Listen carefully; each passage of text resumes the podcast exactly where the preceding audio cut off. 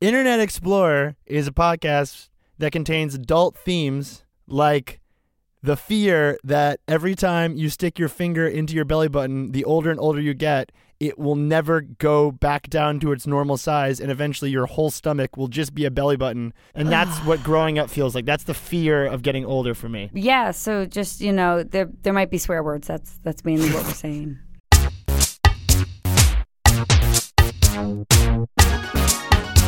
Hello, welcome to hello, hello. Um, welcome to another episode of Internet Explorer. Hi, Ryan. I'm Katie. Hi, Katie. This is Ryan. His, his name's Ryan Broderick. I'm Katie Notopoulos. This I is a Ryan. podcast. It's called Hi, Internet Katie. Explorer. You know, we talk about stuff, about the net. yeah. Ryan, how are you today? I'm doing pretty good. Uh, I'm excited for this week's episode. We're going to be talking about a piece done by our colleague Katie J.M. Baker on BuzzFeed. And the TLDR of it is an unsolved crime becomes this weird meme and role playing thing in a small town in Mississippi, and it's absolutely amazing. Yeah, How are you doing, Katie? I'm feeling good. I'm feeling this? really excited about this. This is gonna be fun because we often don't talk about like real life shit that's happening in the world, and this is actually, I mean, it's Right. a totally fascinating case, and it's a fascinating what has happened on the internet surrounding it. This weird Facebook group dedicated to trying to solve this real life murder. You would never know about this until someone like Katie J. M. Baker comes in and tells you about it. And I don't know. Those things I, I just I love and I think it's so cool and I'm so excited. But it's pretty dark. This is intense. The internet can be bad. I think we know that every single episode we do this. But we wanted to think uh, the internet can be good, right? The internet like makes all of our lives totally Right. amazing and better constantly. So we went out, we sent Julia out. We didn't go out. Oh my god, no. Oh god. We didn't go out. No, no, no, no, no, no, no. We didn't go out. No way. Julia Furlan, uh, our producer, went out uh, onto the streets here in New York and asked people uh, what is the greatest way that the internet has changed your life. Sometimes the internet makes you feel like a kid because you are not um, embarrassed to ask it questions the way you might be like other humans. So you can just ask Google whatever question you want. Specifically, I would say I can see about a million pictures of cats jumping on things, falling into rivers. um, I'm having a mid 20s life crisis. I just went on meetup.com to try to find a soccer group because I've never played soccer in my life and really want to learn because I think it would be fun. I like the cats in the funny hats, happy cats, angry cats, The internet is for lazy people. grumpy cats, dumb cats. A lot of cats. Make it easier than going to the library and using the Dewey Decimal System. We no longer have to play that game with my father where we pretend to know the information. We can actually look it up and find things out. You're like, what was the name of that movie that Steve McQueen was in? We can just answer it instead of having an endless debate about, like, no, that wasn't it. It was this instead. So that's sort of nice.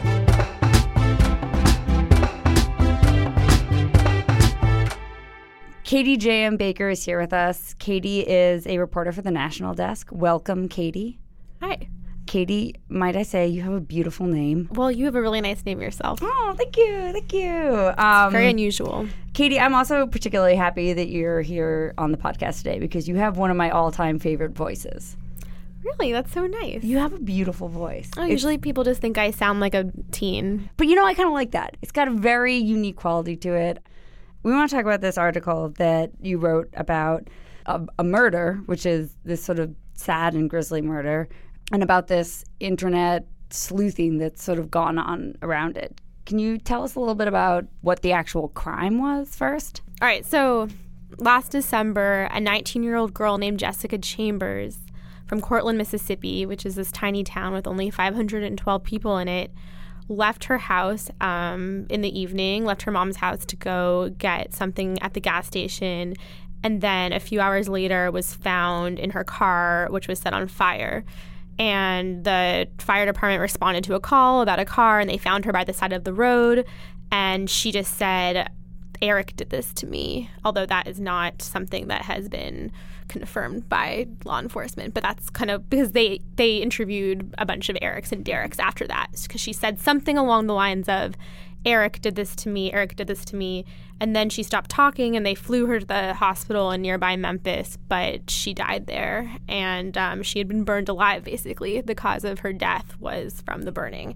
So obviously, this was a really you know, mystifying, awful thing to happen in the town. Mm-hmm. It's kind of like a normal small town. There's shootings, there's some gang activity, some drug activity, but teenagers don't just get mysteriously burnt alive. So it was it wasn't that her she got in an accident and the car just caught on fire. Like they the law enforcement believes that someone did this. It was a criminal act. Yes, and they've been able to narrow down everything Jessica was doing before she died except for the very last hour. So she left her mother's house. She went to this gas station, which is this tiny convenience store just a mile down the road. There's surveillance video of her getting gas, waving to somebody, giving someone a cigarette. And then the police have said that what happened after that is she stopped by somebody's house a few miles away and that she was at the scene of the crime, which is this tiny rural road two miles away from where she lives, a mile away from the gas station. And they don't know what she was doing there, but the fire department got a call that she um, that there was a car on fire. She'd managed to escape the car and had burned like over ninety percent of her body, and was standing there by the side of the road. And they, you know, the the volunteer fire department knew her because it's such a tiny town, but they didn't recognize her because she was, you know, she had been burned very badly. The the police don't they don't know who did it yet, and they haven't been able to figure out. No, so they've interviewed over 130 people. They say, it's which like, is a fifth of the town. it's a fourth of the town.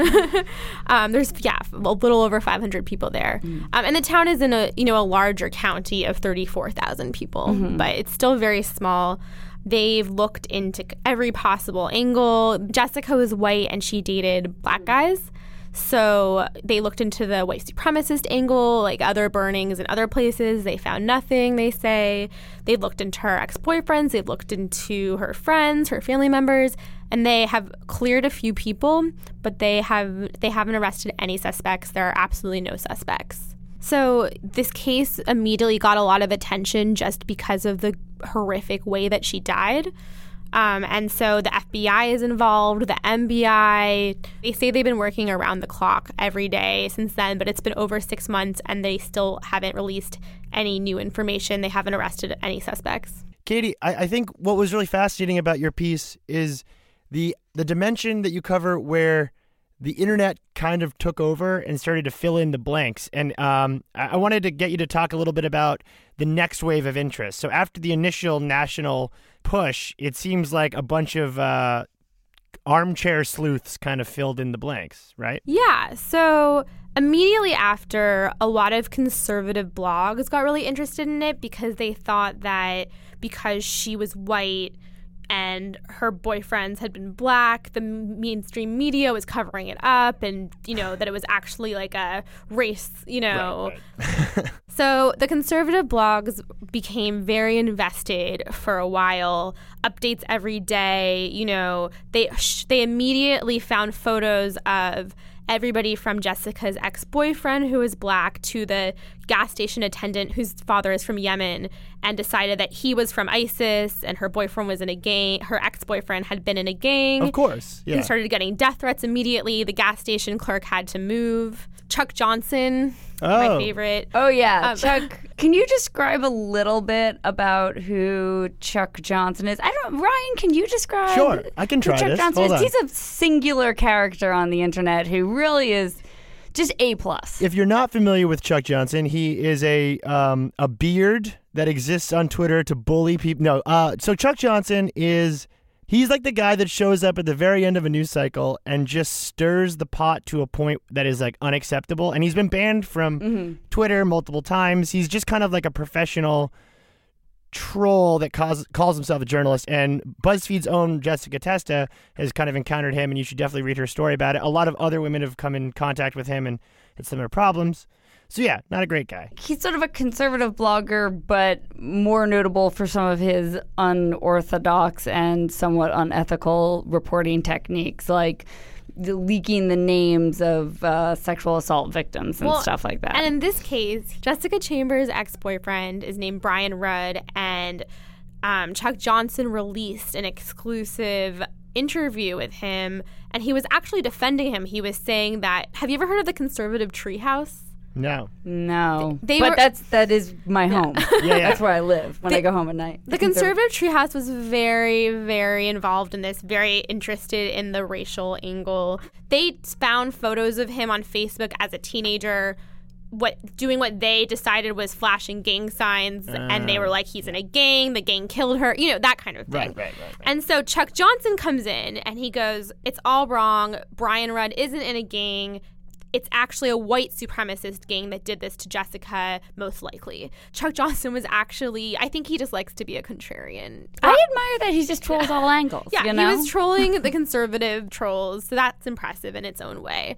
But so you know, in the beginning, the DA and the sheriff would give news. You know, they released a timeline of where she was the night she died, um, and so on. And then in about March or April, they're just the information flow just stopped, and the conservative blog stopped. And when I heard about this story, I thought I was just going to go into it as, you know, this mystery in a small town. I like writing about teens, I like writing about crime. And when I went there, um, the first person I met was Lisa, Jessica's mother, and she was sitting in her living room in the dark with a computer, which she told me had been given to her by somebody on the internet Whoa. and she had received a phone that day that had also been given to her by somebody on the internet. People were just sending her like stuff. Well, so what I realized is Lisa spends all of her time both on in multiple Facebook groups and on some other internet forums.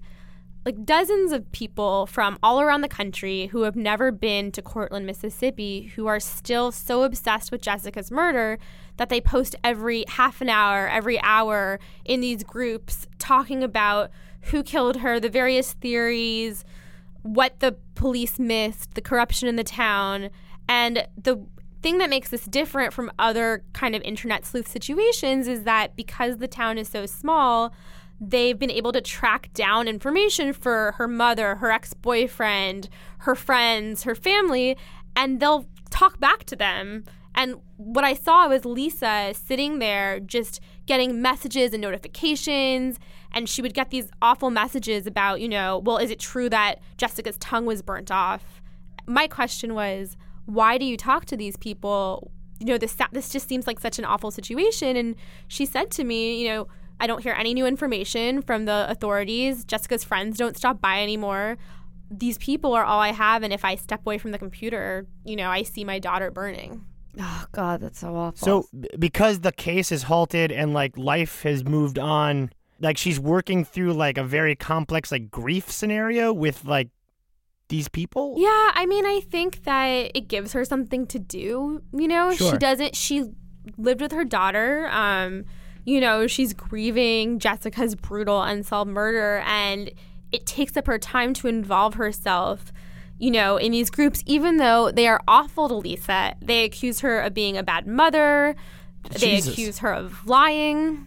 And then she'll fight back. I Right. mean, she got banned from a group and then was only let in after if she behaved on their terms. Like, they're not nice to her. But then if anybody in the group says, you know, this is really disrespectful to the family, Lisa will say, no, it's fine. I want you to keep looking. I don't, please stay, please stay involved because, you know, she doesn't really want them to leave her alone, which is really sad. That is heartbreaking. what are the people who post in this group like? I interviewed a few of them. Mm-hmm. They did not like the idea of having their names involved, which I thought was pretty funny since they spend their time, you know, wildly speculating about, you know, who killed a teenager and po- posting their criminal records and addresses on the internet.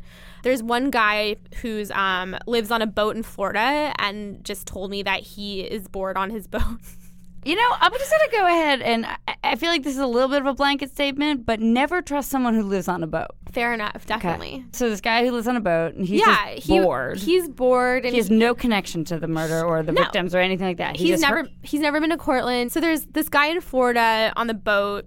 There's this woman who's who says she splits her time between Montreal and New York and um has a gluten-free raw food blog and she posts like 15 times a day on Jessica Chambers Mystery, which is the big public Facebook group, Uh-huh. which has about three thousand, a little over three thousand likes. There's also private groups that Yeah. I was not allowed. Lisa showed me them, but I was not allowed to join because they didn't know who I was really.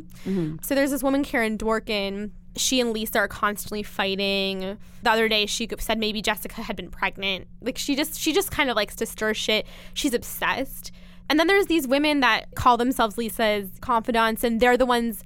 One sent her a computer, and one sent her a phone. And I, to me, it's like, you know, you could look at that as generous, or you could look at that as they need her to talk to them Yeah. and they want her to respond but what you know what i think is really sad is what happens if they stop responding like what's lisa gonna have to do with her time One of the things that I know that Ryan uh, was always really interested in was when the Boston bombing happened, that sort of Reddit went with delu- delusions thinking that it was going to solve Yeah. the Boston bomber. And weirdly, they kind of, at some points, came close. Like, which was a, just a very confusing, like, clusterfuck of what happens when you let a bunch of randos on the internet try to solve crimes. Do you think there's any hope for internet cr- crime solvers? And do you think they'll get better? That was my that was the other thing that I was always fascinated with is that like if you think about anonymous 5 years ago and then you think about these other larger anonymous like missions or whatever they want to call them, they seem to get better, which I, I was always incredibly fascinated by and I, I wanted to know if you thought that like maybe these weirdos could actually solve this at some point. I mean, I think in this case they're getting worse. I think at first they were really good at screen capping and identifying who was close to her. But now the thing that I try and get at in my story is it's kind of devolved into just this total internet drama where people are just yelling at each other and accusing each other of you know, being in cahoots with different people. And what will happen is, you know, somebody will win one of the people in the town over by saying that they're on their side, and then they'll ask them a bunch of questions and then screen cap their comments and then use them kind of like a playing card to like win an argument Oh. with like some other stranger. So what you're saying is that if you put enough monkeys in front of a typewriter, they will not solve a like terrible murder in a small town in Mississippi. Yeah, I f- it seems like to me, you know, they say we want justice for Jessica. That's the hashtag. Got to be a hashtag. Of course. Um, my view is that, you know, to them it's kind of like binge watching CSI. But again, what makes it so creepy is that they get to inter with the Boston bombing. Correct me if I'm wrong, but the the people they had labeled suspects weren't like writing back to them and answering their questions. Yeah, Yeah, no, exactly. I mean, that's wildly different. So Teresa, Brian Brian Rudd's mother, she's the mother of Jessica's ex-boyfriend Brian. She'll go online and just be like, you know, she'll just reiterate that Brian lives in Iowa.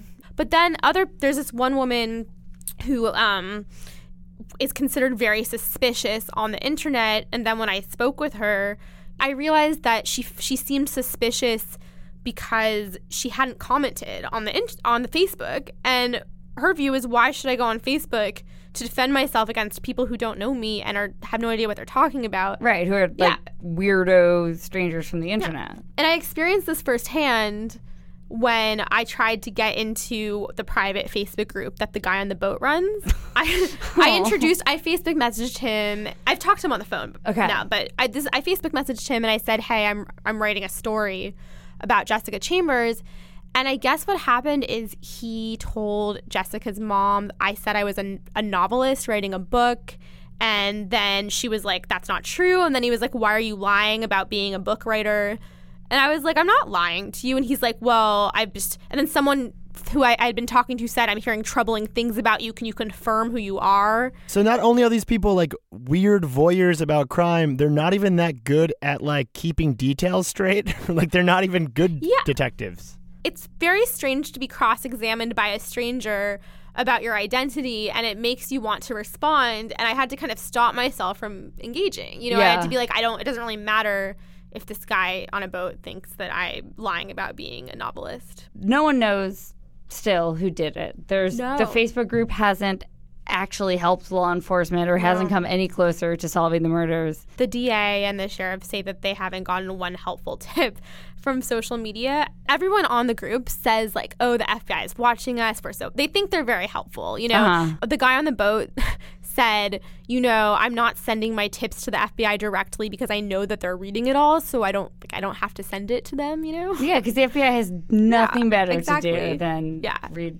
a Facebook group. I'm sure the FBI has a much better Facebook group that they're part of. Like they've probably got like the really nice Facebook group. yeah, you know Yeah. what's you know what it's called? The Jason Derulo fan club for serious fans only. Nice, nice. You can join that. Good on callback. Facebook. I had to callback. leave that. it's an interesting thing that um, I would now like to henceforth be known as Notopoulos's law, which is that I'm sure this like already exists. That someone else has said this, but that, like any group of individuals put together on the internet, no matter how lofty their initial goals of communication in some sort of online medium will eventually devolve into dumb shit Yeah. arguing like flame wars dumb internet forum talk it's like they're eighth graders on live journal leaving a community. Not Yeah. that I would ever know what that like. so the original public group where a lot of this goes down, and again, there's many groups, but the big kind of main one, it's called Jessica Chambers Mystery.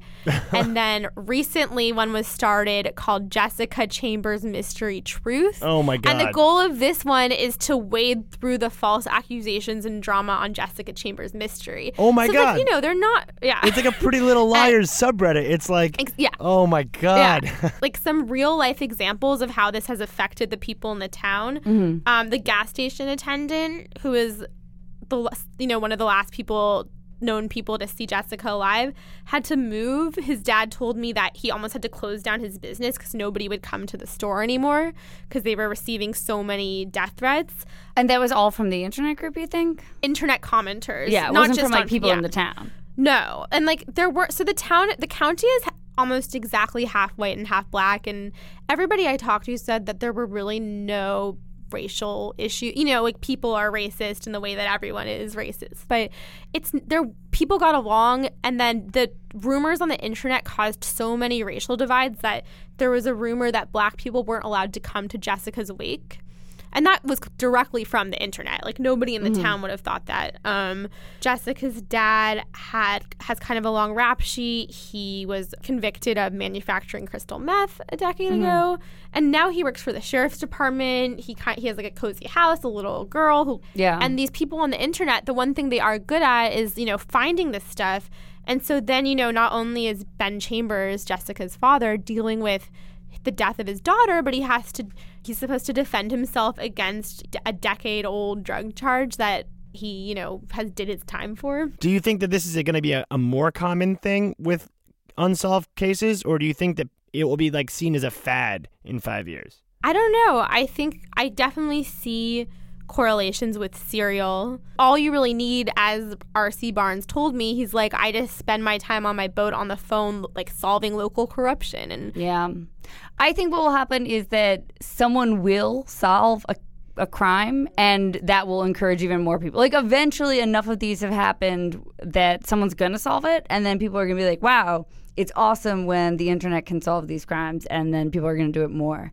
The internet me- means you can search public records, but it's been able to do that for a long time, but now it also means you can dig through someone's, you know, a small town's social media networks and figure out who's friends with who. And there's so much of a online trail that all of us leave that it gives so much more information for people to look through now um, that I think it's just going to only encourage people to do it more and more. what I'm curious about is this level of interaction. Like, it's, it's for me, it's not new that people are interested in trying to solve crimes. Yeah. I mean, something that stuck out to me is Lisa used to be really obsessed with Criminal Case. Do you know what that is? What is that a TV show? No, it's a really popular Facebook game. It's like bigger than Or whatever Oh, now. okay. And you work with other people to solve crimes.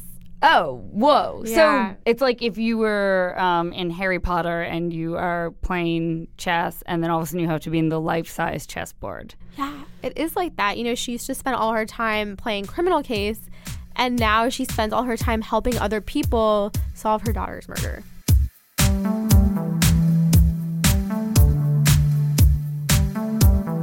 Everyone, you should read Katie's article uh, on BuzzFeed.com. And it's a really fascinating story. It's a great read. And I hope everyone checks it out. Katie, thank you so much for coming and doing this in our little podcast hut. This has been great. Thank you guys so much.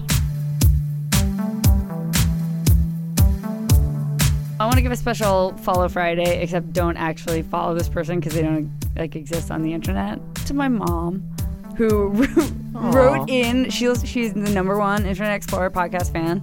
She listens to every episode, much to my horror. and she wrote in after uh, after our recent episode where uh, Jonah Peretti, the CEO of BuzzFeed, and John Herrman from The Right. Awl were on, and Jonah mentioned that he gets letters from like 60 year old white dude fuddy duddies in the tech world complaining to him about how BuzzFeed shouldn't have done a fuck marry kill because that's inappropriate language. Right. And my mother sent me an email that was like, Letter to Mr. Peretti. Dear Mr. Peretti. You know, I just want you to know that I approve of those old funny duddies saying fuck marry Kill. I don't approve of all this foul language on our website. Wow. Which, you know, that's clearly, you know, dig at me because she, she does not approve of me in the foul language. But you know what? She didn't mean that to actually go to Jonah, although I did forward it to him. And then she's like, oh my God, I didn't want you to do that. That's really, I was just kidding around. Anyways, follow Friday, my mom. I love you. Oh, and b- and before we end, I want to give a super quick Follow Friday shout out of my own to Twitter user Breaking Baes, spelled B A E S, who tweeted at me that I am the Kevin Federline of podcasts. What do you think that means? they explained in a follow up tweet. By that I mean you're sort of talented in your own way, but you you seem like you'd be a terrible father. See, that's funny because I actually think almost the exact opposite, which is that you are completely untalented, but I think you would make a great dad, you know? I think you're loving and, you know, you would have a, a lot of spark and energy for, for any children of yours. But yeah, you're a talented hack. Want to thank Katie again. Other Katie, not the Katie that I have to spend every week with. I guess you're fine, but like that was a special Katie. That was nice Katie. You know, you never think about like what the internet is doing to some t- small town that doesn't have like safeguards in place to like deal with that sort of thing. And if you are in a small town that feels unfortunately similar to Courtland, please email us at internetexplorer at buzzfeed.com, tweet us, I explore.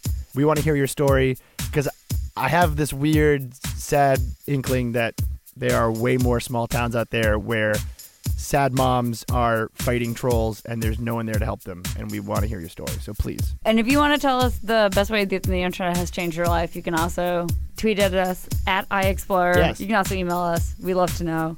We like to know the good stuff and the bad. I also want to give shout outs, as always, to our producer, Julia Furlan, my favorite MPreg artist on DeviantArt. And then, of course, a shout out to my favorite minions, Jenna Weiss Berman, Eleanor Kagan, and Paul Ruiz, who is turning mistakes into miracles by figuring out exactly how the Twin Towers fell somewhere out there. We don't have to thank Paul because he didn't engineer on this episode, actually. But you know, we're going to do it anyways because he's part of the fam. Yeah. He's a 9 11 truther and we respect his opinions. We love him. He's gonna get you, Dick Cheney. Watch out. He's gonna he's gonna put those dots together and he's gonna find you.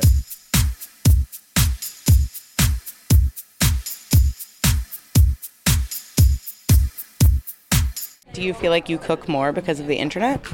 Yes, and also because of the Park Slope Food Co-op. Represent.